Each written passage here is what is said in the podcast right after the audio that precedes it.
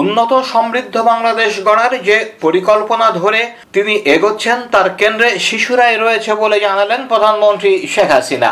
বঙ্গবন্ধু শেখ মুজিবুর রহমানের একশো দুইতম জন্মবার্ষিকী এবং জাতীয় শিশু দিবস উপলক্ষে গত বৃহস্পতিবার গোপালগঞ্জের টুঙ্গিপাড়ায় আয়োজিত অনুষ্ঠানে তিনি বলেছেন, শিশুর জন্য উজ্জ্বল ভবিষ্যৎ গড়ে যেতে চাই, তার জন্য দীর্ঘমেয়াদী পরিকল্পনা করে দিয়ে গেলাম। হৃদয়ে পিতৃভূমি প্রতিপাদ্যে আয়োজিত এই অনুষ্ঠানে শেখ হাসিনা বলেন, আজকে আমরা উন্নয়নশীল দেশের মর্যাদা পেয়েছি। এই মর্যাদা ধরে রেখে আগামী দিনে বাংলাদেশকে উন্নত সমৃদ্ধ দেশ হিসাবে গড়ে তুলব, এটাই আমাদের অঙ্গীকার।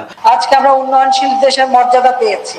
এই মর্যাদা ধরে রেখে আগামী দিনে বাংলাদেশকে আমরা উন্নত, সমৃদ্ধ বা সোনার বাংলা হিসেবে গড়ে তুলব, এটাই হচ্ছে আমাদের অঙ্গীকার। আর আজকে শিশুরাই হবে আগামী দিনের সেই কর্ণধার।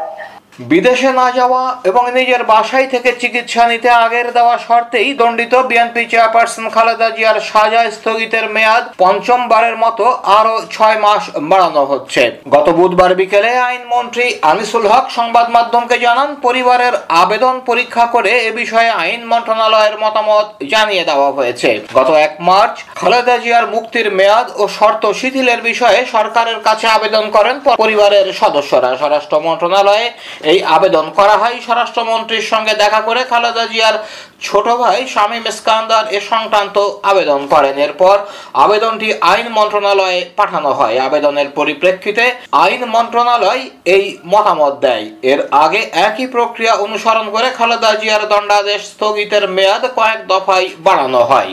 আগামী বছর অনুষ্ঠেয় সংসদ নির্বাচনে জোটবদ্ধভাবে অংশ নেবে চোদ্দ দল। গত মঙ্গলবার প্রধানমন্ত্রীর সরকারি বাড়ি গণভবনে আওয়ামী লীগ সভানেত্রী শেখ হাসিনার সভাপতিত্বে জোটের শীর্ষ নেতাদের বৈঠকে এই সিদ্ধান্ত আসে। ক্ষমতাসীন দল নেতৃত্বাধীন এই জোটের নেতারা তিন বছর পর এমন বৈঠকে বসলেন। বৈঠক শেষে ওয়ার্কার্স পার্টির সভাপতি রাশেদ খান মেনন সাংবাদিকদের বলেন, খুবই খোলামেলা আলোচনা হয়েছে। প্রধানমন্ত্রীও আলোচনায় অংশ নিয়েছিলেন। বহুদিন পর একটা ভালো আলোচনা হয়েছে। আওয়ামী লীগের উপদেষ্টা পরিষদের সদস্য আমির হোসেন আমু বলেন, বিএনপির আন্দোলনের বিরুদ্ধে চোদ্দ দল মাঠে নামবে, সারা দেশে চোদ্দ দলকে ঐক্যবদ্ধ করে কাজ শুরু করা হবে। নবগঠিত নির্বাচন কমিশন বিভিন্ন পেশার মানুষের সঙ্গে আলোচনার নামে নতুন নাটক শুরু করেছে বলে মন্তব্য করেছেন বিএনপি মহাসচিব মির্জা ফখরুল ইসলাম আলমগীর। গত মঙ্গলবার জাতীয় প্রেস ক্লাবের সামনে এক বিক্ষোভ সমাবেশে তিনি বলেন, ইলেকশন কমিশন একটা নতুন নাটক শুরু করেছে। এই নাটকটা হচ্ছে তারা এখন বিভিন্ন পেশার বিভিন্ন লোকজনের সঙ্গে কথা বলছেন। গত তেরো মার্চ প্রধান নির্বাচন কমিশনার কাজী হাবিবুল আওয়ালের নেতৃত্বে নতুন ইসি অংশীজনের সঙ্গে আলোচনার অংশ হিসেবে শিক্ষাবিদদের সঙ্গে বৈঠক করেন। এটি কমিশনের প্রথম বৈঠক। ক্ষমতাসীন আওয়ামী লীগ সরকারের অধীনে কোনো নিরপেক্ষ নির্বাচন সম্ভব হবে না দাবি করে তিনি বলেন, জনগণের সরকার করতে হলে আপনাকে অবশ্যই একটা নিরপেক্ষ সরকার করতে হবে।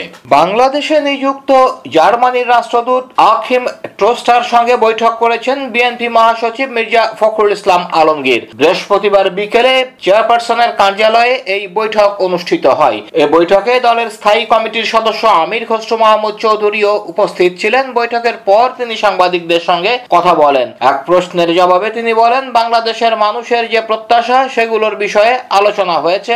বাংলাদেশের উন্নয়ন, গণতন্ত্র, মানবাধিকার, আইনের শাসন, এসব বিষয়ে আলোচনা হয়েছে। বাংলাদেশের মানবাধিকার ও গণতন্ত্র বিষয়ে রাষ্ট্রদূত কি বলেছেন? এমন প্রশ্নের জবাবে আমির খসরু মাহমুদ বলেন, বাংলাদেশের মানবাধিকার ও গণতন্ত্র সম্পর্কে বিশ্বব্যাপী সবাই অবগত আছে। এখানে নতুন করে কিছু বলার নেই। নির্বাচন বাদে তো কোনো আলোচনা হতে পারে না। কারণ বাংলাদেশের আগামী নির্বাচন সারা বিশ্বে বাংলাদেশের দিকে তাকিয়ে আছে এখন। স্বাভাবিকভাবে ওনারা জানতে চাচ্ছে আগামী নির্বাচন বাংলাদেশ কোথায় যাচ্ছে। জানতে তো চাইবেনই, স্বাভাবিক। সকলেরই চোখ তো বাংলাদেশের দিকে। এখন নির্বাচনে, আগামী নির্বাচনে কি হতে যাচ্ছে?